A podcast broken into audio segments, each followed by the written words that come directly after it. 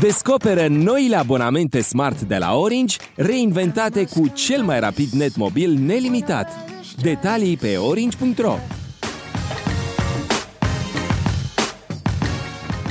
Salutare oameni buni și bine ați venit la Catai Podcast. Astăzi vom vorbi cu Radu Atanasiu.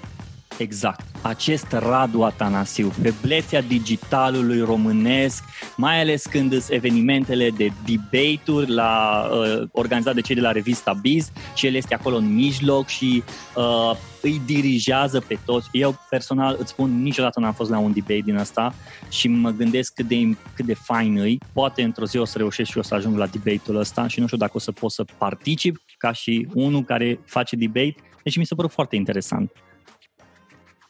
Uh, sunt, uh, sunt simpatici. A fost, de fapt, ideea Martei, să, Martei Ușerul de la Biz uh, să, să facă debate, să aducem debate-ul și mi se pare că mm, cel puțin, nu, am făcut multe, am făcut, nu știu, cred că mai mult de 10, în mai multe ediții de zile Biz, Social Media Something și ce evenimente au ei. Uh, și uh, băi, nu, lumea ascultă și înțelege altfel tot în momentul în care trei oameni se ceartă cu alți trei oameni. Adică dacă e un panel de șase oameni care îți zic opiniile și dau din cap așa, jumătate din sală începe să închidă frumos ochii, să se gândească la ce facem noi în seara asta, dacă să ies cu ăla, să nu se... Păi când dacă oamenii se ceartă și e mișto că dacă îi pui într-un context de ceartă, adică de debate, cearta nu e debate și debate nu e ceartă, dacă îi pui într-un context de debate și le dai niște poziții clar uh, absurd de polarizate să, să, să le susțină,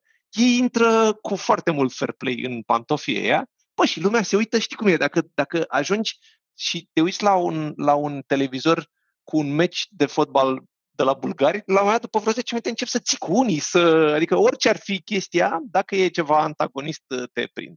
E un, un fel bun de a introduce subiecte și de a, de a învăța și de a capta atenția, cred. Radu, tu predai critical thinking și decision making la Business Mastery School of Management Romania și la The Entrepreneurship Academy. Iar în timpul liber ești business angel și ai fondat platforma de voluntariat de bunăvoie.ro. Am făcut asta cu timpul liber. ca, și, ca și pasiune. Ce faci ca și pasiune? Un miliard de euro. Ah, ar fi bine, ar fi frumos. Radu, eu sunt foarte curios de o chestie. Crezi că ai ajuns în punctul vieții tale în care ai învățat să asculți? Mm. Absolut deloc nu. Eu nu cred că am ajuns într-un punct al vieții mele în care să bifești ceva și zic, băi, cu asta am rezolvat-o, gata, hai ne concentrăm pe altele, știi?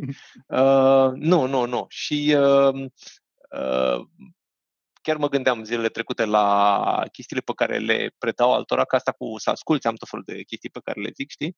Că am dat seama că eu nu respect foarte bine ce să ne încerc, încerc. Dar asta cu încercat o știi. Măcar sunt conștient. Asta e un lucru bun.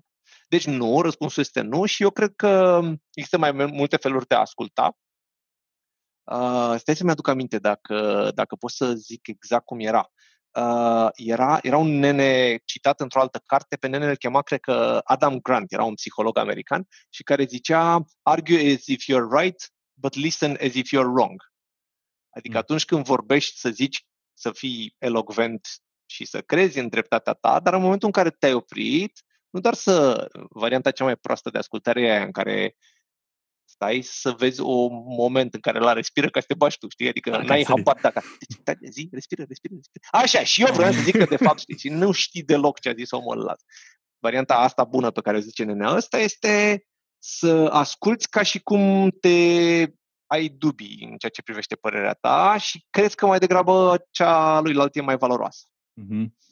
E interesant pentru că am început direct cu debate și într-un debate te forțează cumva să stai să asculți ca nu doar să vii tu cu uh, suportul tău, cu ideile tale, cu părerea ta, dar nici nu neapărat să, să spun așa, să deconstruiești și să uh, strici ce a făcut celălalt, ci să îl pui în paralel și să prezinți oamenilor de ce părerea ta are o greutate mai mare decât părerea celuilalt. Da, ai dreptate sau greșesc? Îți dau dreptate și um, în mod uh, visceral În momentul în care doi oameni sau două echipe sau, eu știu, niște părți dintr-un board sau uh, uh, doi soți sau cum vrei tu, au o dispută civilizată, da, un debate, să zicem, formal sau informal, tendința viscerală este să contrezi și să te depărtezi de poziția celuilalt, ceea ce este m- mm, foarte neproductiv.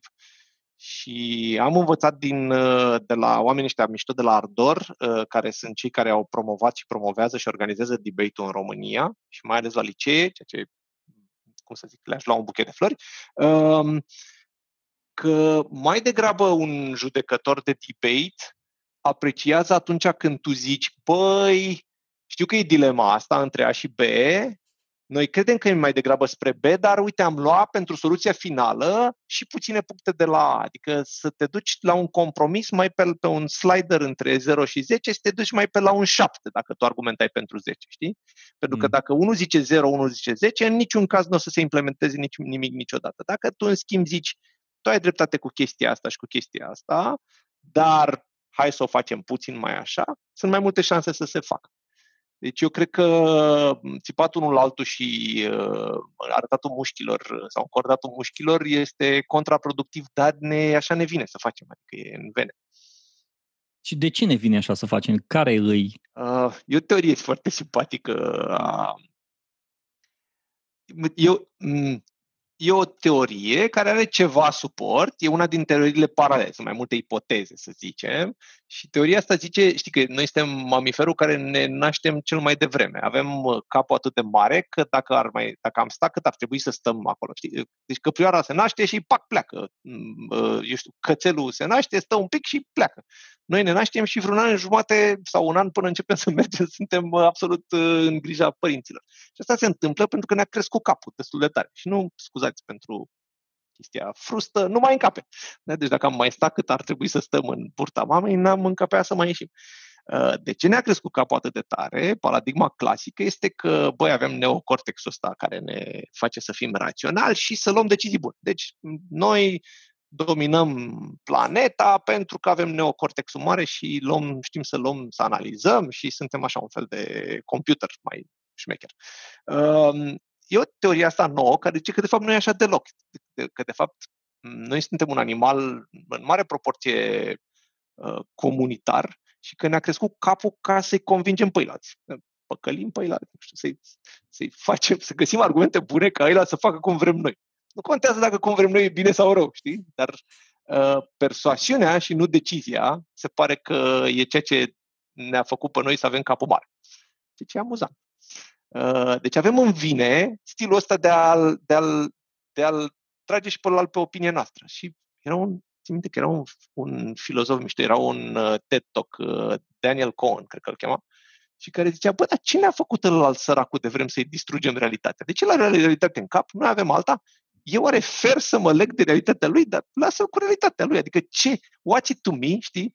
Ce mă interesează pe mine ce părere are ăla despre, habar n-am ce politică sau despre dacă cineva e vegan sau despre știi ce se mai dispută, cum e cu avortul la american sau la noi, uh, eu știu cum e cu protestele din, uh, din piață și cu ce se mai, uh, se mai întâmplă. Ce mă interesează pe mine ce părere are el? Și totuși ne, ne e înficat. Nu, nu, trebuie să-l tragem la noi pe, pe, pe teren. Spuneai legat de debate și aici, aici cred că e o chestie pe care oricine ar trebui să asculte. Adică în clipa în care omul ascultă podcastul ăsta sau se uită, ar trebui să, să ciulească bine urechile sau ochii. Ai o discuție cu cineva, ai un debate, ai, ai o ceartă, hai să o luăm așa, termeni românești, îi o ceartă. Ai intrat într-o discuție, ești la o okay. ședință, ești într-o ceartă. Ca să poți să ieși uh, nu victorios, că nu e, cred că mintea noastră de multe ori, bă, totul s-a făcut exact cum am zis eu, eu sunt la bun, la revedere. Dar noi credem că termenul compromis e un termen greșit, e un, mai degrabă un termen negativ. Dar să poți să reușești să iei ingredientul de compromis, să-l introduci în cearta asta, în debate-ul ăsta, mai, mai tempereze apele, corect? Uh, absolut, absolut. Mai ales în momentul în care e ceva care, mm, cum să zic, uh, încălzește sângele. Știi că dacă mm, cred că după un, tip, un, un pic de timp de debate, orice încălzește sângele. Adică dacă eu și cu tine ne apucăm într-un debate formal sau informal să discutăm despre viața politică din Japonia, la mea o să fim destul de pasionați după un sfert de oră încât să zic, bă, nu, deci trebuie să fie așa ca mine. Știi? Um, compromisul e puțin mm, merge merge nenatural în faza asta de, de decizie, dar merge foarte, foarte bine în faza de implementare. Adică trebuie să înțelegi că dacă vrei să se miște lucrurile într-o direcție și ai nevoie și de ei care s-au împotrivit acolo, trebuie cumva să le dai ceva. Uh, în general, compromisul este și obiectiv cea mai bună variantă, pentru că șansele sunt chiar statistic că ăla care e la 10 și la care e la 0 să nu prea aibă dreptate. Viziunile alea nu sunt uh, uh, neapărat. Adică nu cred că în dileme care se pot califica așa, drept dileme, pozițiile extreme au vreo șansă să fie vreodată alea care rezolvă situația bine, știi? Dar uh, din punct de vedere implementare, uite, era um, colegul meu Adi Stanciu de la, de la MSM spune în, uh, în programele noastre o chestie foarte simpatică. Care e un semn, după o discuție aprinsă în board pe A versus B, Uh, care se termină cu A, să zicem câștigător, gata, s-a votat, convins, whatever, da? care e semnul că A nu va fi implementat niciodată sau va fi implementat foarte prost. Semnul că după ce s-a terminat ședința și lumea iese, rămâne pe hol în față și continuă discuția în contradictoriu. Da? Deci dacă oamenii în continuare se, n-au, nu s-au împăcat cu ideea, ăia care au fost pentru B, nu că nu o să facă nimica, o să dea la joale proiectului într-un fel foarte... Deci nu din răutate, ci pentru că ei nu cred în ăsta și cred că B era mai bun. Deci e o... Și atunci uh, scrie până niște cărți că trebuie să du- te duci să-i, să iei individual, adică tu ai fost la coac, să zicem, care a câștigat, trebuie să iei individual să le spui uh, uh, băi, apreciez foarte tare părerea ta, e mai, probabil că era mai bine, dar hai, uite, până la urmă a ieșit ăsta, hai să vedem cum schimbăm au puțin mai spre B, chiar după ce s-a decis, știi? Mm. Astfel încât să-l cumperi. Deci trebuie să-l revinzi individual la toți oamenii aia. Eu cred că um, efortul ăsta nu-l prea face lumea și de probabil câteodată eforturile de echipă nu sunt de echipă, ci sunt doar de jumătate de echipă, știi? Asta înseamnă că tu, dacă ai câștigat, eu care am câștigat AUS, să spun așa, mm-hmm. mă duc să vorbesc cu cei din echipa B, să-i fac să înțeleagă că, băi, aul ăsta, hai să luăm și din B, adică B-ul nu a fost cel mai exact. nașpa, hai să luăm exact. din B lucrurile care completează AU. Voi lucrați pe B foarte bine, eu lucrez pe A foarte bine și hai să le completăm cap la cap, acum așa general vorbind, și mhm. teoretic ca să putem totuși să demarăm proiectul ăsta în așa fel încât să fie ok. Ceea ce teoretic înseamnă, bă, e un compromis în care eu am lăsat de la mine, tu ai lăsat de la tine și eu, pe, ah, mie mi se pare foarte interesant că noi nu învățăm la școală lucrurile astea. Adică eu nu am învățat la școală, bine, despre debate-uri sau astea, cred că prima dată când am văzut despre debate a fost în filmul lui Denzel Washington. Ah, ca, da, da, da. Bă, da, ăla, ăla, ui, așa ceva trebuie să învățăm. Numai că debaters că, le zice sau ceva. Da, m-am mi frică că dacă o, să, o să-i arăt la fică mea uh, filmul ăsta, după aia o să intru într-o discuție foarte aprinsă cu ea despre... Și, am două fete și amândouă sunt uh, acum adult, dar uh, când au început liceul le-am dat la debate și uh, vreau să spun că chestia asta le-a crescut foarte tare, sunt foarte bucuros, dar eu nu mai pot să am vreodată dreptate în, uh, în, uh, cu ele. Uh, ai, ai, ai zis ceva la un moment dat că sunt două echipe, una cu A și una cu B și vreau să zic că nu, că trebuie lucrurile prezentate ca și cum e o echipă, dintre care jumate dintre oameni au avut mm. A și jumate B, pentru că exact, chiar dacă pare o chestie mai degrabă de wording aici, de cum pui în cuvinte, de fapt aia ne duce pe noi în uh, winter of our discontent, ca să citesc mm. pe Molière, nu?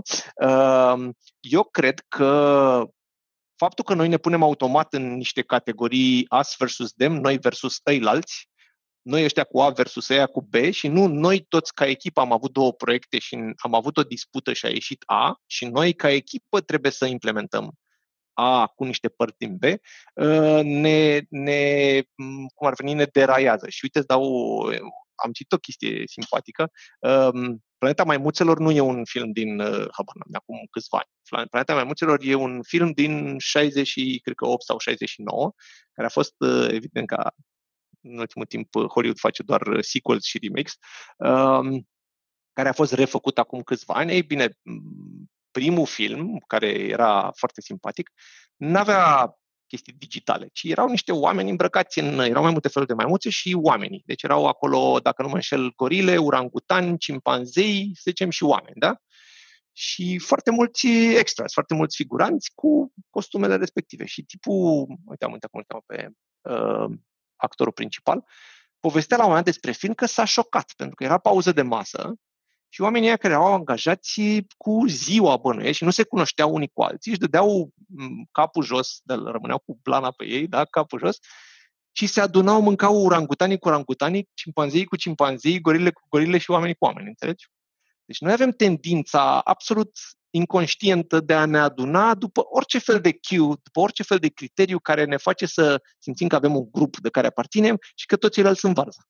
Mm. Din păcate ceea ce iarăși trebuie cumva conștientizat și după aia zic, bă, poate nu, nu sunt chiar așa nasul ei alții, poate b nu e chiar așa lipsit de valori, știi? Dar asta trebuie să, trebuie să vină tot timpul cu un, cu un fel de umiliță intelectuală. Bă, s-ar putea și eu să greșesc. E foarte greu asta. Asta înseamnă, mă întorc din nou în, în sala asta de ședință pe care, mm-hmm. despre care am creat uh, discuția asta. Ce e echipa care prezintă soluția A și soluția B. Uh-huh. În clipa în care se alege soluția A, uh, cel care o ales sau cei care au ales trebuie să-i conștientizeze pe oameni, băi, nu sunt două echipe, există o echipă, uh-huh. iar al doilea lucru pe care trebuie să-l facă e cei care au, uh, să spunem așa, au îmbrățișat soluția A, să meargă să vorbească cu cei din soluția B, să poată să preia de acolo punctele care să completeze soluția A, să poată să funcționeze. Și așa nu o să se mai bârfească pe holuri, Ba, din contră, o să, nu neapărat că nu o să se mai bărfească, dar cumva o să se creeze un compromis, din nou ajungem un compromis, ca să poată să demareze proiectul.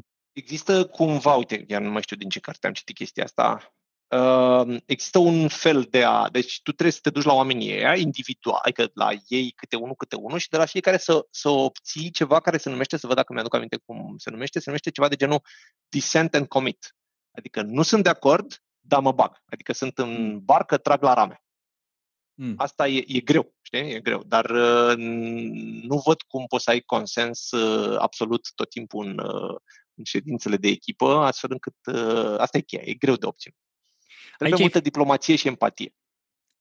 Exact aici vreau să vorbesc cu tine. Cel care ajunge să, să vorbească cu cel din echipa B, și vreau puțin să disec aici, e un subiect care în ultima vreme parcă nu-mi dă așa mie în pace. Um, cele trei elemente. Există motivare, influențare și inspirație. Mhm. Cel care motivează, cel care influențează sau cel care inspiră, știi? Uh, și, nu știu, Simon Sinek spunea despre omul care motivează, liderul care motivează și liderul care inspiră.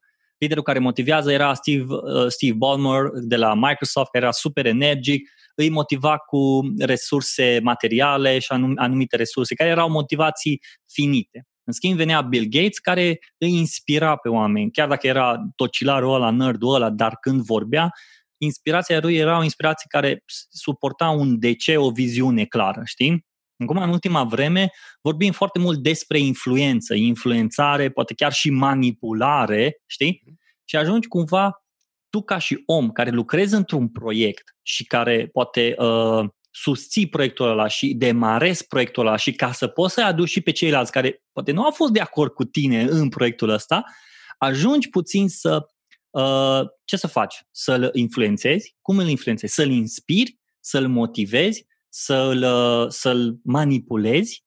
Știi? Și pentru mine, mie în ultima vreme, mi-era foarte mult în, în minte jocul ăsta de, păi, manipularea nu înseamnă, nu e o chestie negativă până la urmă numai că noi o vedem ca și o chestie negativă, uh, pentru că manipulat depinde foarte mult de cel, ca, de cel care face acțiunea, nu neapărat acțiunea în sine, ci cel care face acțiunea care e scopul lui. Și atunci cumva ajung în mintea mea să mă, să-mi dau seama, ok, omul ăsta, cum pot să lucrez cu el? Bă, pe ăsta pot să-l inspir, are nevoie de inspirație. Bă, pe ăsta trebuie să-l motivez. Ok, trebuie să-mi dau seama. Și din nou, pornești de la, de la ceea, ceea ce ai spus tu. Mie mi se pare un lucru foarte important și noi nu facem asta. Să stai cu omul ăla și să vorbești cu el, să-ți dai seama ce persoană e și la ce reacționează ca să poți să lucrezi cu el.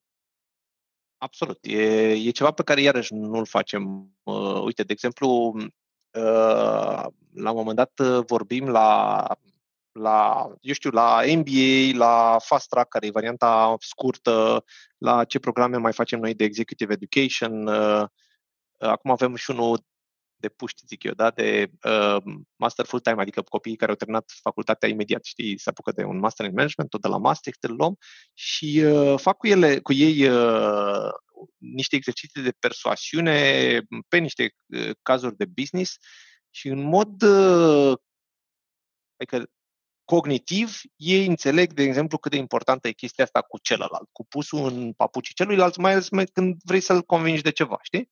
După care, ok, do it și ce prezintă, ce prezintă ei, fac niște exerciții unul la unul, sunt ce i-a convins pe ei. Adică, bă, uite, ă, e bine să...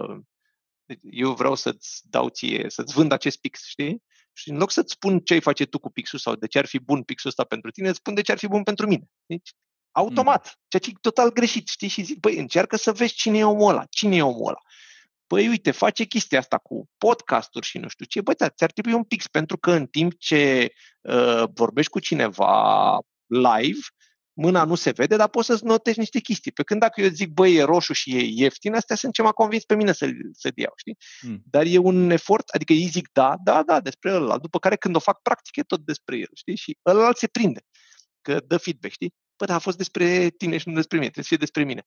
A, scuze, da, am vrut să știi, pe cuvânt că am vrut. Știi? E, vine greu asta cu empatia, dar e foarte valoroasă. Și uite, un alt, să zicem, truc.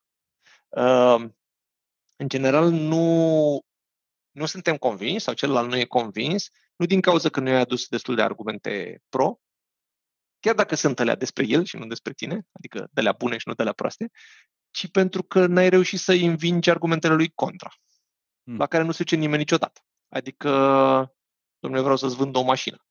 Uh, care s-ar, adică ce faci când vreau să, ce fac eu, agent de vânzări, când vreau să-ți vând o mașină? Sau eu, nu știu, am o mașină la mâna a doua și vreau să o vând, știi? Băi, uite, e ieftină, e bună, e nu știu ce, nu știu ce, dar primul lucru ar trebui să mă gândesc cine ești tu și de ce n-ai cumpărat o mașină.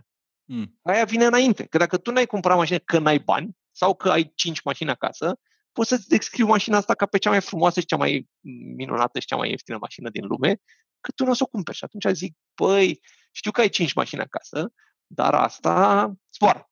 A, ok. Înțelegi? Deci am mm-hmm. cumva mhm. învins mm-hmm. de ce nu și după aia mă duc la de ce da. Dar, în fine, toate astea au legătură exact cu ce ziceai, cu pus în, în pantofii celuilalt în cer. Ce ți greu, dar te face un om mai bun și mai persuasiv, ceea ce e mișto. Cum ajungi să ai o discuție contradictorie cu cineva fără să jignești sau să superi? Hmm. Asta e greu în România, în toată lumea e greu, doar că în România este puțin mai greu și uh, uh, cred că avea Cosmin Alexandru un blog post acum câțiva ani pe tema asta cu nevoia noastră de a avea dreptate și de, de a ne identifica cu părerea proprie, știi? Mai știi, era aia cu dai în mine, dai în partid, dai în mine, dai în fabrici și uzine, adică da, da. Uh, există o um, chestia asta se numește argumentul ad hominem, adică eu zic, eu mi se, mie mi se pare că tu n-ai dreptate pentru că tu ești într-un fel, în loc să zic că n-ai dreptate pentru că argumentul tău e așa, știi? Uh-huh. Și lumea nu face diferența între ce a zis cineva și cine e acel cineva trebuie să fie două chestii total diferite. Adică dacă uh, eu zic ție că, băi, frate, nu știu, părerea ta despre comunism e varză că, nu știu, tu câți ani aveai la Revoluție, știi? Adică chestia asta, yeah. înțelegi ce zic? Dar mm-hmm. nu trebuie să fie cine ești tu. Nu trebuie neapărat să te jignesc. Adică nu o să zic că tu uh, nu avea o părere despre comunism, că nu știu ce s-a întâmplat, ceva care e jignitor. Deci nu e un, uh, cum să zice, atac la persoane, ci este băgatul persoanei în argument, ceea ce e absurd dacă te uiți cu atenție, dar o facem cu toții natural. Adică, eu dacă încerc să zic ție că nu, pentru că tu ești într-un fel, e aiurea. Cel mai nasol este că tu când contraargumentezi la mine, eu o iau personal. Deci tu dacă îmi zici mie că, băi, am citit că tu ai zis nu știu ce, și mie mi se pare că e altfel. primul meu impuls este să zic că ăsta îmi zice că sunt prost. Mm. Zice că sunt prost și eu mă oftic acum. Adică, pentru că ne identificăm cu propriile noastre opinii și dacă le dăm la o parte, mi se pare că nu mai rămâne nimic și că ne-am făcut de râs și că uh, suntem puțin varză, ceea ce nu e adevărat. Eu cred că flexibilitatea de opinie este o, o calitate mai mare decât îndărădnicia și că identificarea cu, cu părerile proprii, chiar dacă ne vine natural, e o chestie împotriva căreia e, e bine să lupți, știi? Mm. Deci de asta, nouă ne place să credem că eu dacă mă cer cu tine pe ceva politic, eu sunt ăla, înțelegi? Nu eu zic asta, ci eu sunt ăla. Da? Și eu, dacă eu sunt ăla, tu îmi dai mie la joale, nu îmi dai părerii mele la joale. Părerea mea e altcineva decât mine, doar că eu mă identific cu părerea mea, ceea ce e nașpa. Hmm. Și atunci e foarte greu să ajungi cu omul să ajungi la un, compro- um, un compromis de discuție de exact. agree to disagree. Da, există niște, uite, există niște mecanisme, dacă, dacă vrei. În primul rând, diplomația ajută foarte tare și sunt mai mulți. E un nene, un alt, tot așa, filozof cu barbă mare ca Daniel Cohn, tot Daniel, îl cheamă Daniel Dennett și care avea el patru puncte, nu le mai știu pe toate patru, în care în care să abordezi pe cineva, că dacă îi zici cuiva din prima, băi, eu cred că n-ai dreptate, ce faci? Eu dacă zic ție, cred că n-ai dreptate, ce faci primul lucru? Vreau să-ți demonstrez exact. de ce am avut dreptate. Exact, exact. Ai încep să clădești creneluri și chestii și uh, aduceți tunurile și smoala topită, da? Deci asta e primul nostru reflex când, e bine, uh, trebuie să-l iei pe om și mai ales dinamica discuției cu binișorul și anume, prima chestie este să uh, îi spui lui ce ți-a zis el, într-o formă atât de mișto încât el să zică, băi, aș fi vrut și eu să pot să zic atât de bine. Ca să-i arăt că ai înțeles. Mm. Ca să-i arăți că nu ești habotnic și că vezi punctul lui de vedere, că îl înțelegi, să refrazezi bine. Știi, asta o zicea și nenea asta și o zicea, dacă nu mă șel, și Ray Dalio are el o carte cu Principles și acolo e vorba chiar de când oamenii se încontrează la serviciu, știi? După care trebuie să-i zici că ai și învățat ceva de la el, trebuie să-i zici că punctul lui de vedere are valențele lui, dar că poate că ar putea să vadă și într-o altă, într-un alt fel. Un al doilea fel este să nu întrerupi des și să lași oamenii să... Pentru că astfel părerile se structurează mai complex. Părerile niciodată, sau nu, realitatea nu e niciodată simplă. Bă, nu. Uh, viața începe la concepție, ba nu, viața începe la naștere. Și gata. Nu e așa. Există întotdeauna o chestie complexă. Și atunci, dacă cineva vorbește două minute, nu zice, ba, eu am dreptate. Știi? Începe să argumenteze mai larg și, de fapt, nu e o chestie polară, alb sau negru. Începe să, de, să aibă niște nuanțe, nu doar de gri, ci de mai multe culori.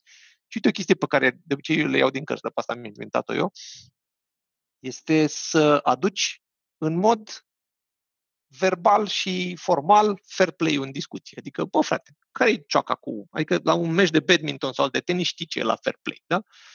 Care, ce înseamnă fair play la acest joc care se numește ceartă sau discuție sau o discuție în contradictoriu?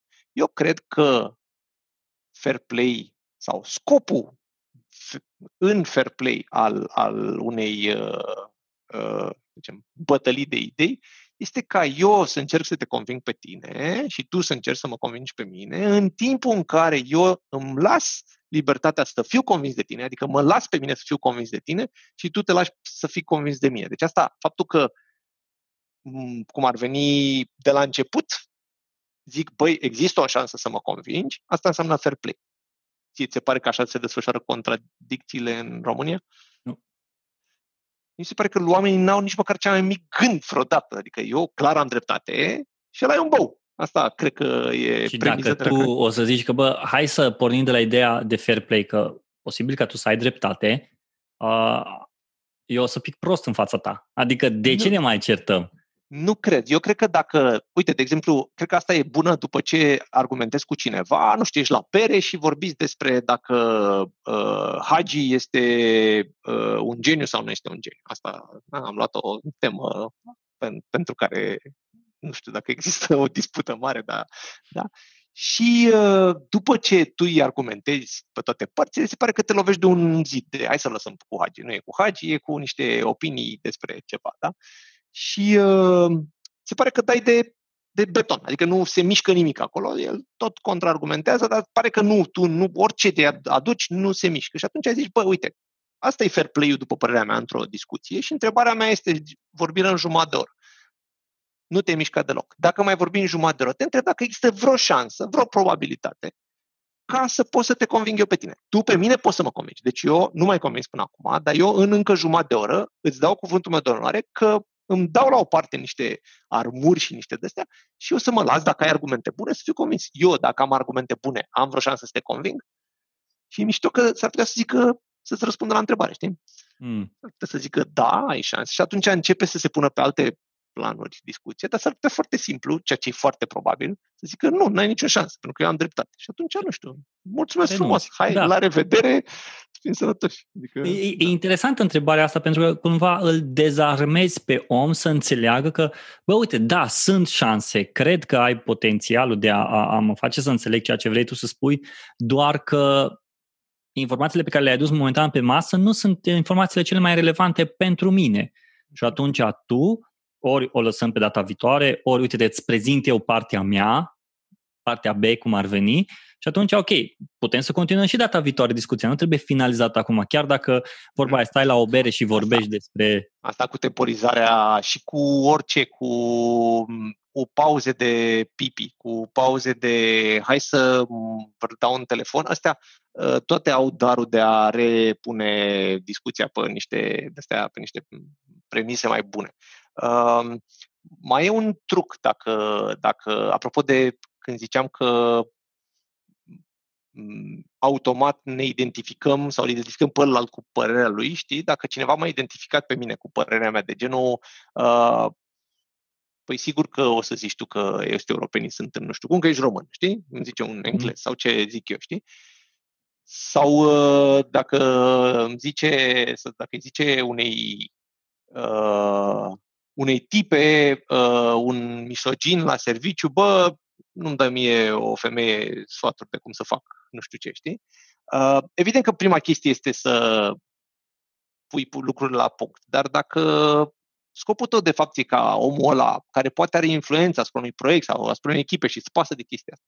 Și mai important, nu să câștigi disputa și să-i arăți că e un bou misogin, ci să ajungă la el informația respectivă, poți să te extragi din, din context. Și te extragi zicând, a, stai că nu vine de la mine, l-am auzit pe CEO zicând chestia asta, sau am auzit un TED Talk cu nu știu cine zicând chestia asta. Mm. Și atunci nu mai ești tu care zis tu femeie, sau tu tânăr, sau tu român, sau tu uh, ăla care a mai făcut ceva acum două săptămâni, ci altcineva obiectiv și cu, cu autoritate, știi? Mm. Vreau să vorbesc cu tine despre ce înseamnă să iei decizii. Uh, cred că în viața noastră ne lovim de foarte multe ori de chestia asta uh, și fi, cred că există contexte în viață când ne lovim de decizii, de la uh, cu cine mă căsătoresc, de la ce job să-mi aleg, de la uh, ce proiecte să lucrez, de la ce facultate să-mi aleg, de la ce casă să-mi cumpăr, la ce... Efectiv, totul e vorba despre decizii. Și în fiecare dimineață te trezești, chiar și chestia asta de te trezești mai devreme sau te trezești mai târziu? E o decizie bună sau e o decizie, bă, hai că mă trezesc mai târziu? Și tu spuneai la un moment dat despre niște mecanisme de decizii, cum să luăm deciziile bune în situații de tensiune, de exemplu. Poți să-mi dezvolți puțin ideea asta, pentru că eu sunt foarte curios cam care îs tehnicile ca să poți să iei o decizie bună sau care sunt tehnicile pe care să le iei decizii bune în situații de tensiune. Eu știu că contează contextul foarte mult și așa mai departe, dar cumva dacă putem să aducem, chiar dacă creezi un context acum și să putem să exemplificăm pe un anumit context. Um, asta cu tensiune nu prea înțeleg ce înseamnă tensiune. Într-o criză, vrei tu să zici. Exact, sau într-o criză, da. Asta. Ok. Uh-huh. Uh, păi, prima chestie este că, adică ce, cu ce mă bat eu cel mai tare când, când mă duc cu steagul ăsta cu critical thinking este uh, premiza greșită a oamenilor, uh, în general despre oameni și despre ei înșiși în particular, că sunt raționali și că deciziile pe care le iau ei în general sunt niște decizii raționale. Pentru că dacă tu crezi că decizia e rațională, înseamnă că nu vrei să o faci rațională. Pentru că e deja rațională. Sau dacă tu crezi că nu ești influențat de cine știe ce factori iraționali, uh, nu ai cum să fii atent la ei pentru că naiba, tu ești deștept și uh, gândești cu creierul tău, știi? Și atunci îi întreb și am o colecție delicioasă de decizii importante, exact de care ziceai și tu, de la ce facultate mi-am ales până la uh, dacă să plec sau nu din țară, până la cum mi-am luat mașina aia și așa mai departe, care sunt uh, absolut iraționale. Adică sunt uh, varză, pentru că mi-a zis mama că nu știu ce, pentru că era umbră pe trotuarul alt, pentru că am venit aici să mă angajez la altă companie și am nimerit prost și sunt de șase ani aici, sunt fericit, știe, de am nimerit prost la ușă și, am, și angajau și ăștia. Și apropo, inițial am venit aici pentru că îmi plăcea clădirea, îmi plăcea statuia din față. Deci astfel de, da, deci nu Excel-uri și hai să facem uh, criterii cu, cu greutăți ponderate și tălea, știi? Uh, lumea crede că e, că e înțeleaptă și că decide rațional. În principiu nu decidem rațional și din păcate nu decidem rațional, mai ales în mm, deciziile importante. Dacă mai e și vreo urgență, criză, incertitudine, suntem puțin varța. Și atunci primul pas este să ne dăm seama că sigur există niște forțe non-raționale, care, apropo, sunt foarte valoroase. Intuiția, de exemplu, sau, uh, eu știu, uh, uh, uneori instinct, câteodată și astea de care toată lumea zice că sunt nasoale, cognitive biases, duc la rezultate mai degrabă, după părerea mea, umilă și contra curentului, mai degrabă bune. Să luăm ce influență, context, dacă am băut cafea, dacă e cineva care urlă la noi în momentul ăla să le puțin, punem puțin deoparte și să încercăm să structurăm un pic. 5 minute măcar, deci unul la mână să zicem, băi, e pericol ca decizia asta să nu o iau rațional sau să nu o iau, să o iau fără zero uh, componentă rațională. De ce? Pentru că așa, ok, bine, hai să structurăm un pic. Și structurăm un pic, primul pas este să scrii pe ceva. Dacă poți să scrii pe telefon, în notes, eu o să iau decizia asta așa pentru că în momentul în care te-a pus să scrii, kicks in apare, știi, creierul și începe puțin, măcar să poți raționalizeze, măcar să zică, băi, am așa în stomac, vreau să-mi cumpăr mașina roșie, hai să vedem de ce. Consumă puțin, o să se întâmple așa, dar măcar adaugi o bucată rațională unui proces care are pericolul să fie irațional. În momentul în care avem o situație de criză, de incertitudine, um, în principiu, ce, în principiu reacționăm din frică. No, din frică sau din, din, din, să zicem, disconfort, ca să fiu clar. Nu ne place deloc uh, incertitudinea și uh, vrem să o uh, anulăm cu orice, cu orice preț, știi? Asta e altă capcană și ar trebui să, să te gândești cum ar fi dacă ai avea 5 ani să decizi, cum ai decide, știi? Dacă nu te-ar grăbi nimeni, cum ai decide. Să-ți iei două minute, să te calmezi și după aia să, să decizi. Um, mie mi se pare că deciziile prin, în, în contexte de incertitudine sunt foarte greu de cuantificat în momentul în care le iei dacă sunt bune sau rele, că n-ai, nu știi. Contextul depinde, adică rezultatul depinde în egală măsură de context și de cum iei tu decizia. Dar ce poți tu să faci să con- controlezi procesul? Și te, sunt asta să scrii pe hârtie. Da, asta e una dintre ele. Evident că dacă iei un proces din ăla de hai să calculăm niște probabilități sau să vedem niște valori sau să punem câte criterii sunt, uh, e valoros. Dar uh, așa la firul ierbii sună pe cineva și vorbește cu cineva sau vorbește cu cineva, știi? Pentru că te forțează să ai altă perspectivă și o, o este mai domoală, așa, mai puțin uh, heirupistă. Și ultima chestie este, sunt niște cercetări foarte simpatice uh, care arată că noi avem impresia că alegem, facem o decizie, uh, când de fapt nu facem asta. Pentru că decizia între a face și a nu face ceva, când ai o singură opțiune pe masă, aia nu e de adevărat o decizie, aia e go or no go, știi? Dar noi avem impresia că am ales. Atunci, uh, forțează-te să ai două sau trei variante. Deci tu te gândești, vezi care e ceea ce crezi tu că vrei să faci în mod automat. Noi nu, gândim, noi nu ne gândim un, o listă scurtă de variante. În mod automat, nu ne vine una și ne gândim dacă o să facem sau nu, să nu o facem, să facem mai. Forțează-te, oprește-te, mai inventează două. Am uh, chestia asta o tot fac cu, cu studenții cărora le sunt supervisor la teză, știi, și vin, uite, domnule, asta este subiectul meu. Ok, rugămintea mea e până mâine, mai vină cu două. Păi cum să mai vin cu două? Nu cost. Mai vină cu două. Mai vină cu două pe care după aia le dăm la o parte.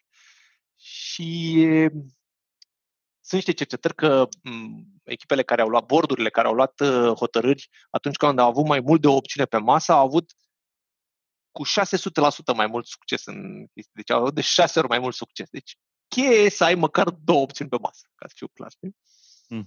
Scrie pe ceva, vorbește cu cineva, ia un board. Dacă ai companie mică, mare, Sergiu Negu zice tot timpul chestia asta, ai un startup, nu ai niciun, niciun client, niciun angajat, ești tu cu tine însuți, nici măcar MVP n-ai, fă un board de trei oameni, scoate la bere. Mm. Uh, și trei, încearcă pentru orice decizie să ai cel puțin uh, cel puțin două opțiuni, dacă știi și criteriile și mai bine. Spuneai într-un articol din revista Biz uh, și citesc acum, luarea deciziilor este un proces pe care îl simțim atât de natural atunci încât atunci când ni-l analizăm, avem un sentiment incomod, de care de parcă am autoanalizat felul în care alergăm. Uh-huh. Acum, dacă luarea deciziilor este un proces, și tu vorbeai despre să controlezi procesul. Înseamnă că în acest proces nu este bine sau rău, corect? Uh... Pentru că în proces, în momentul când ești într-un proces, cred eu, părerea mea, e că nu poți să calculezi binele sau rău într-un proces, pentru că e un proces din care tu înveți personal. Um, Înțeleg ce zici, dar aș vrea să nuanțez, ca să nu zic că nu sunt de acord. Okay.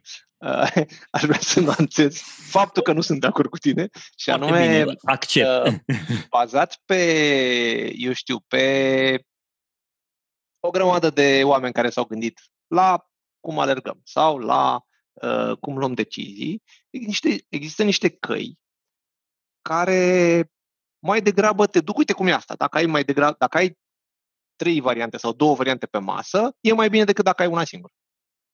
Asta e un lucru care, pe care nu l-a inventat, uh, nu știu, care nu vine natural, și care este studiat, uh, cum e, de exemplu, faptul că atunci când uh, alergi și vrei să uh, mărești într-un maraton, de exemplu, vrei să mărești viteza, uite, te întreb pe tine, ai mări frecvența pașilor sau lungimea pașilor? Uh, lungimea pașilor. Da, asta vine natural. Uh, da. Sunt o grămadă de cercetări care arată că sustenabil, deja că mai vrei să alegi niște zeci de kilometri, e bine să mărești frecvența pașilor. Sunt tot felul de oameni care știu chestia asta și alergă ca niște pinguini la maraton. E foarte amuzant. Am făcut și o chestie asta. Niște pași mici și repede, așa, știi? E bine, dacă tot se știe că naiba, sunt niște zeci de mii de oameni care au fost analizați și așa, și cu deciziile, și cu alergatul, și cu ce vrei tu, și că iese mai bine așa, nu poți să nu spui că e mai bine sau mai rău. Nu știi exact, cred că asta vrei să zici și aici îți dau dreptate cu totul, dacă urmând procesul ăla o să-ți iasă bine. Asta mm. nu o să știi niciodată. În niciun caz, dacă alergi, cum scrie la carte, nu o să câștigi maraton. Mai sunt mulți alți factori, cum ar veni, și faptul că domnul de lângă tine e kenian și știe să alergi așa în mod natural. Și tu ai 95 de kg și el are 62. Înțelegi? Cred că astea sunt niște da. fapte. Dar uh, și la luat decizii, există mai multe șanse. Evident că contextul mm, contează foarte tare, mai ales în, în decizii luate în, în condiții de incertitudine, dar dacă urmezi niște pași care, apropo, pe cuvântul meu de onoare, că durează mai puțin de o oră, câteodată durează un sfert de oră, da? Adică, care e root cause? Știi că dacă tu stingi doar incendiu și se mai aprinde încă de 17 ori după aia, care e root cause? Hai dacă nu cumva putem să facem ceva să adresăm și root cause. Asta e un, o altă chestie, știi? Dacă tot au venit niște oameni și ți-au zis că asta e o chestie importantă, poți să zici că nu e bine. E bine, știi? Mm. Nu-ți garantează succesul, dar e mai bine să o faci decât să nu o faci. Mm. Nu știu dacă ți-am răspuns la întrebare. Um, teoretic mi-ai răspuns la întrebare. Practic, stau să mă gândesc la în momentul în care noi luăm decizii, Uh, și aici puțin am rămas așa, poate cuplat pe uh, ce înseamnă să raționalizezi și să te să, a, să ai capacitatea să conștientizezi că trebuie să faci oricât de grea ar fi tensiunea respectivă și oricât de mare ar fi criza asta, acel 5 minute de, de și dacă spui 5 minute de pipi, să mergi să, să, să te pui jos, să conștientizez că, ok, bun, hai să, hai să îmi notez, hai să-mi fac, să-mi fac structura, să îmi iau un timeout. Și aici, pentru mine, timeout-ul, uh, eu sunt fan al basketului, deci eu sunt un fan foarte mare de basket și observ că în timeout, în meciurile de basket, în special în NBA, fac, fac foarte mult. Efectiv, timeout-urile alea pot să schimbe 180 de grade tot comportamentul uh, jucătorilor, deciziile lor, îi vezi în momentele alea în care ei... Asta e foarte interesant. Îi vezi atât de antrenați pe teren, îi vezi atât de uh, energici pe teren și dintr-o dată antrenorul le zice timeout. Și ăștia agitați acolo și vin, se pun pe scaun și îl vezi pe antrenor care încearcă să echilibreze, el să crească tensiunea lui ca, pentru că să vorbească de la același nivel și pe ei să-i facă să scadă agitația ca să poată să gândească mult mai, mult mai uh, să spun așa, mult mai obiectiv, mult mai rațional. Și pentru mine e destul de dificil, pentru mine personal, destul de dificil că atunci când trebuie să iau o decizie, să pot să-mi pun emoțiile deoparte, să pot să-mi pun sentimentele deoparte și să pot să zic, ok, bun, îmi iau foaia și îmi iau pixul și îmi scriu, să văd. Da, doar că uh, eu n-aș zice așa. Să nu-ți dai emoțiile și sentimentele deoparte. Există niște, există tot fel de cercetări foarte simpatice și uh, uh, afară de asta eu sunt uh, afectiv angajat în, în ipotezele astea care, care spun, de fapt, sunt destul de bine documentate, care spun că emoțiile sunt un ghid foarte bun pentru luarea deciziilor. Foarte, mm-hmm. foarte bun. Uh, era un uh, exemplu celebru cu un pacient, Elliot, care a avut o operație pe creier și uh, păi nu mai putea să ia decizii. Deși era foarte, foarte inteligent. Și toate testele cognitive, nu, doamne, funcționează foarte bine creierul, știi? Când colo îi lipsea, adică cumva se scurcicuitase uh, componenta afectivă, felul în care emoțiile lui viscerale erau traduse în componentă de decision making, știi? Și atunci, pentru că cum ar veni, nu îi mai păsa, singurul lor lui fel era de ăsta matematic. Știi, ok, dar care ar fi avantajele acolo, avantajele dincolo și nu lua niciodată. Și tot timpul mai găsea încă niște avantaje, niște dezavantaje. Deci felul în care noi avem uh, un jolt de, de, de plăcere sau de neplăcere când considerăm o, o decizie, e un foarte bun semn, mai ales, uh, mai ales atunci când uh, am mai luat decizii vag în contexte asemănătoare, este felul în care subconștientul nostru, care nu mai e șmecher decât credem noi, uh, analizează kilogramele de date de care noi am și uitat, dar el le știe, ca pe niște pattern și vede cam care soluția merge cel mai bine și după aceea îți oferă așa, asta e intuiția, știi? Intuiția sunt niște judecăți încărcate afectiv, adică ți le oferă cu, o, cu un plating frumos. Uite ce frumoasă e chestia asta. Nu că îți place, îți place, știi? De, de fapt sunt niște chestii pe care poți să te bazezi dacă, dacă e ceva la care ai experiență. Mm. Știi? Mm. Și atunci, eu nu zic să-ți dai sentimentele la o parte, eu zic să le asculți. Să asculți și chestiile astea mai puțin sentimente, dar mai degrabă uh, care sunt documentate aduce în greșeală, de genul, bă, așa face toată lumea, sau așa a făcut și tata, sau uh, uh, din astea, să le asculți. Deci eu le-aș asculta, de foarte multe ori au dreptate. Sentimentele au dreptate, chestiile astea au dreptate, le ascult, dar după care, cu ele, poate generând o, o opțiune sau negenerând o opțiune, să adaugi și o componentă zdravănă rațională, știi? Deci eu cred că vreau să-mi iau o mașină roșie, am înțeles, mulțumesc, intuiție, uh, habar n-am, uh, sau nu, uh, Subaru VRX, da, mulțumesc, uh, adrenalină și dălea și dălea. Hai să vedem, am banii, cât consumă, câți oameni au hmm. mă rog, ceva statistică hmm. sau ceva, mai întreabă un prieten, scrie jos de ce vrei să-ți iei, vreau să-mi iau ca să mă duc la serviciu. Bullshit, nu. Da? Mm. Nu de aia te iei. Ah, ok, vreau să-mi iau pentru că îmi place cum sună motorul. Păi, în sfârșit ai ajuns acolo. Deci, pe bune de aia vrei să iei. Ok, e un bun motiv? Cât costă? Atâta costă. Păi nu știu, mai bine iau un tico și pun un castofon mare cu un motor care sună așa, știi? Tu ești, uh, ești evanghelistul ideologiei, să zic așa, în România, a critical thinking-ului. Și toată lumea pune uh, numele tău lângă critical thinking. Și asta e, mi se părut foarte interesant. Acum, eu aș vrea cumva să te întreb, în contextul în care noi suntem acum, în perioada asta, critical thinking e un, e un trend necesar sau e o normalitate dureroasă? ar trebui ar trebui să, să, să o vedem așa, ca un trend necesar, băi, musai, sau bă, e o normalitate dureroasă? Uh, nu e, deci critical thinking, în primul rând, nu e, nu are cum să fie dureros, pentru că, mm, de exemplu, termenul ăla de critical nu e de la a critica, știi? E de la mai degrabă a, a învăța să gândești cu capul tău și a discerne, deci nu e ceva de rău. Uh, e un fel de scepticism sănătos câteodată, mai ales în deciziile care contează. Asta în momentul în care iei decizii, că se mai folosește și la alte. Altfel, se folosește, de exemplu, și la a uh, convinge pe cineva. Dar m- în contextul nostru, mă, mă, nu mă pot abține să nu recunosc că mai băgat într-o falsă dilemă, adică ori e așa, ori e așa, când de fapt mai poate fi încă 15 lucruri, da? Uh, dar o să mă joc cu dilema asta ta și o să spun că uh, este o necesitate nedureroasă și care nu ține neapărat uh, de context, adică ține puțin de context. Eu cred că să gândim cu capul nostru, împreună cu toate celelalte mecanisme care duc la, la deciziile noastre, de la ce vorbim până la hormoni și câtă cafea am băut de dimineață, um, e bine oricând. Și nu e dureros. E poate puțin greu. În sensul că noi suntem puțin leneși în a gândi, în mod natural. Uh, consumă foarte multă energie creierul și atunci nu mai bine nu gândim. Nu e dureros, este un pic greu, dar este necesar oricând, pentru că lumea, cum ziceai tu, dă la facultate, și ia mașină, asta cu căsătoria n-aș pune neapărat pe, n-aș face un Excel să văd dacă mă căsătoresc sau nu, deși unii ar argumenta că atunci când te îndrăgostești, mai ales Știi? În vremurile noastre nu urmează căsătoria imediat după îndrăgosteală, știi? Atunci când te îndrăgostești, atunci chiar nu trebuie să faci Excel, că ești prost dacă faci, dar uh, când te căsătorești unizic, da, exact.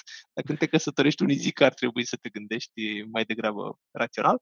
Um, da, hai să o eliminăm pe aia, dar asta cu ce carieră sau la ce job sau dacă să plec sau nu din țară, Astea sunt decizii pe care lumea le ia și în pandemie, și în non-pandemie, și la 1800 și la 2020. Um, ce diferă acum este că nu prea ne găsim nordul și că e ceață și că nu prea vedem pe ce să ne bazăm rațiunea. Dar eu cred că eu cred că ne auto păcălim că, băi, frate, e atât de mare incertitudine încât ce ar fi să nu mai gândim deloc. Eu cred mm. că e tot un fel de lene intelectuală și cred că gândirea critică e ceva pe care trebuie să ni-l impunem, nu neapărat ca skill, ca mecanisme pe care le cam avem. Adică dacă eu te întreb pe tine niște chestii, de fapt dacă le refrazezi, o să vezi că le-ai făcut o mie de ori înainte să uh-huh. citești sau să auzi sau să așa. Dar nu prea avem inclinația câteodată să facem, știi? Și atunci asta cred că trebuie să ne luăm de bretele și să ne dăm de fiecare dată când e o decizie importantă, înclinația de a ne analiza care sunt presupunerile din spate, dacă avem mai multe alternative, care este root cause, măcar trei de ce să da și de ce să nu, știi? Adică chestii simple. Scrie pe o hârtie, vorbește cu careva. Ok, deci avem așa. Îs curios, cumva aș vrea ca lumea să rămână cu chestia asta. Avem critical thinking Și când e o decizie, scrie decizia respectivă, de ce da, de ce nu. Asta deja intră la critical thinking. Critical thinking este o parte de, parte de analiză, să zicem, de cum îți selecționezi datele, de cum uh, le evaluezi și de, pe, de câtă greutate le dai pentru a contribui la o decizie sau câteodată la o convingere. Că critical thinking nu neapărat te duce la decizii. Critical thinking te poate duce la faptul, adică analizezi ceva și după aia zici că uh, ce mișto e așa sau în partea alta. Asta nu înseamnă neapărat o decizie. Adică mm, o să îmi place București. Știi? Asta nu e o decizie. Știi? Dar după ce analizez cumva rațional, viața în București e foarte bună. Știi? Asta e convingerea mea, pe care pot să o iau și cu o componentă rațională. Um, decision making urmează puțin după critical thinking. Deci decision making e un proces în sine și, de fapt, toată dacă vrei, chestia este arcuită așa de o, un proces care se numește problem solving, știi? Pentru că, de fapt, problem e un, un termen, așa se numește, problem solving, știi? Dar poate, mm. poate să iei situation solving, știi? Ca să nu fie neapărat mm. probleme, să pară că e ceva nasol. Poate fi mișto, știi? Deci critical thinking este mai degrabă partea de analiză.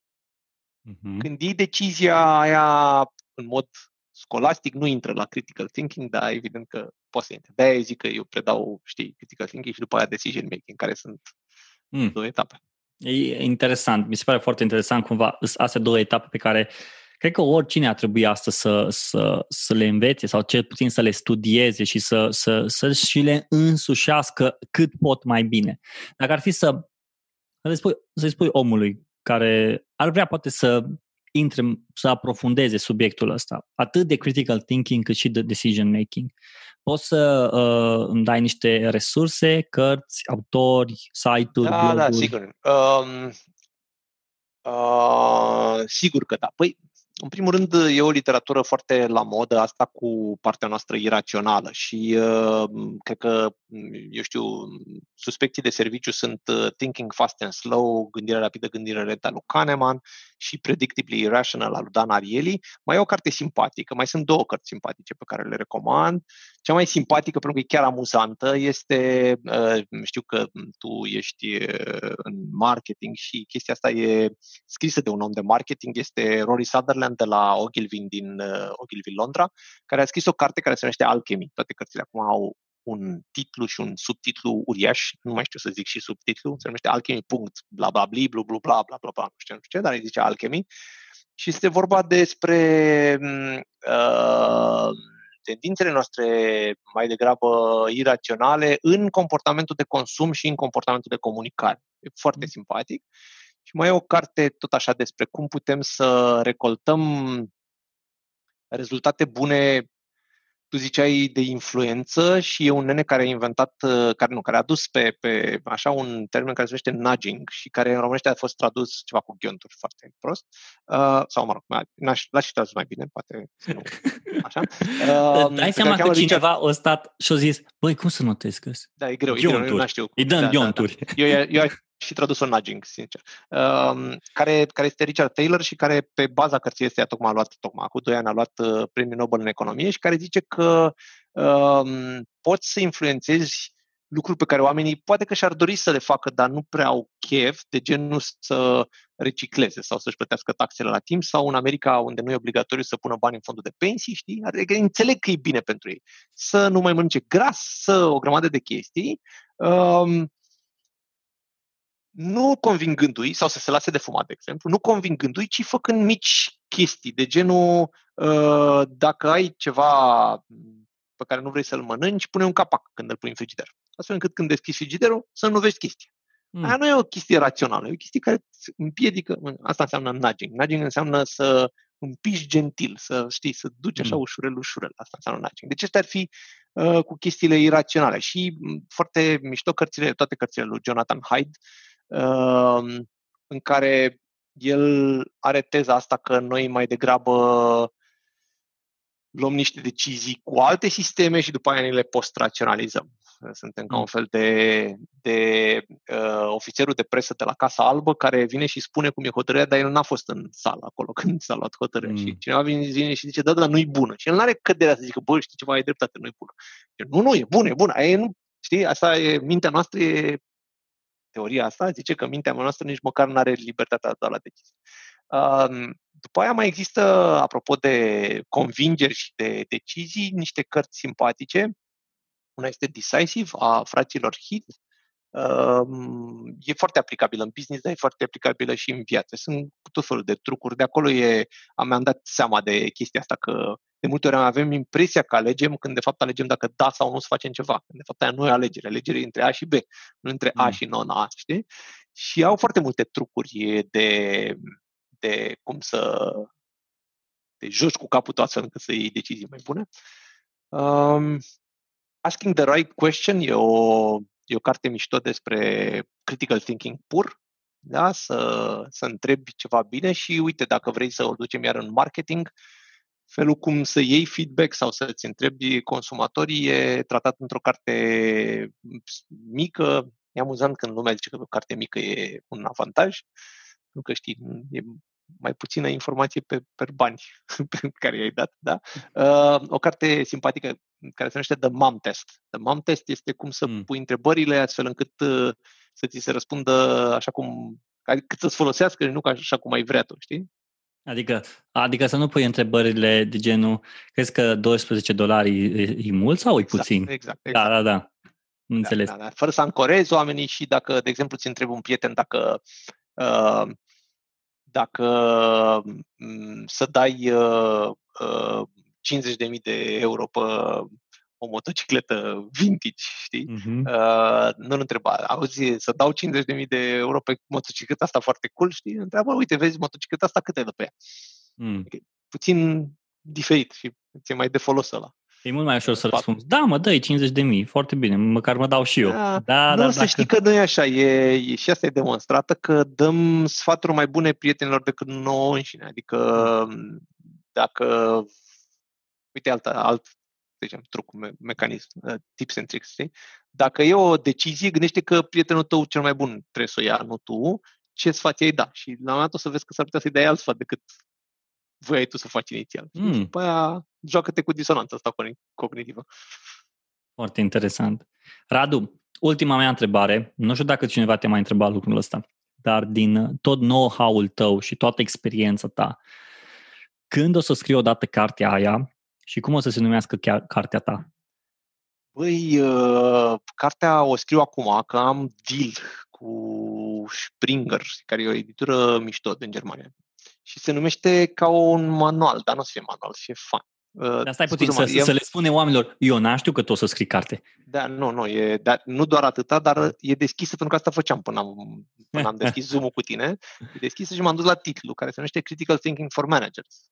Mm. Aia zice Structured Decision Making and Persuasion in Business.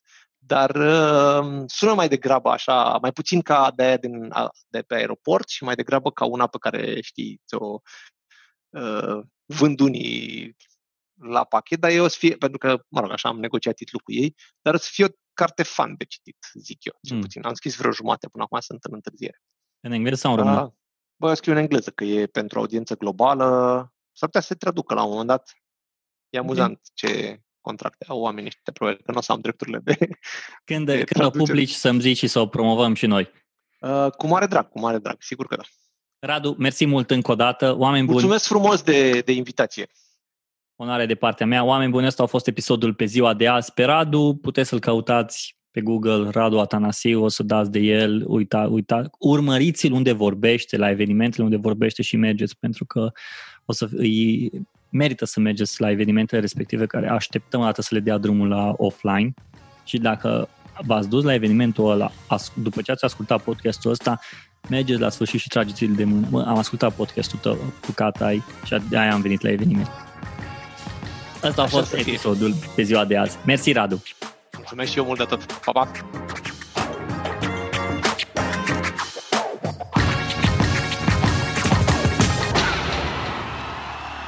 Big Time Production.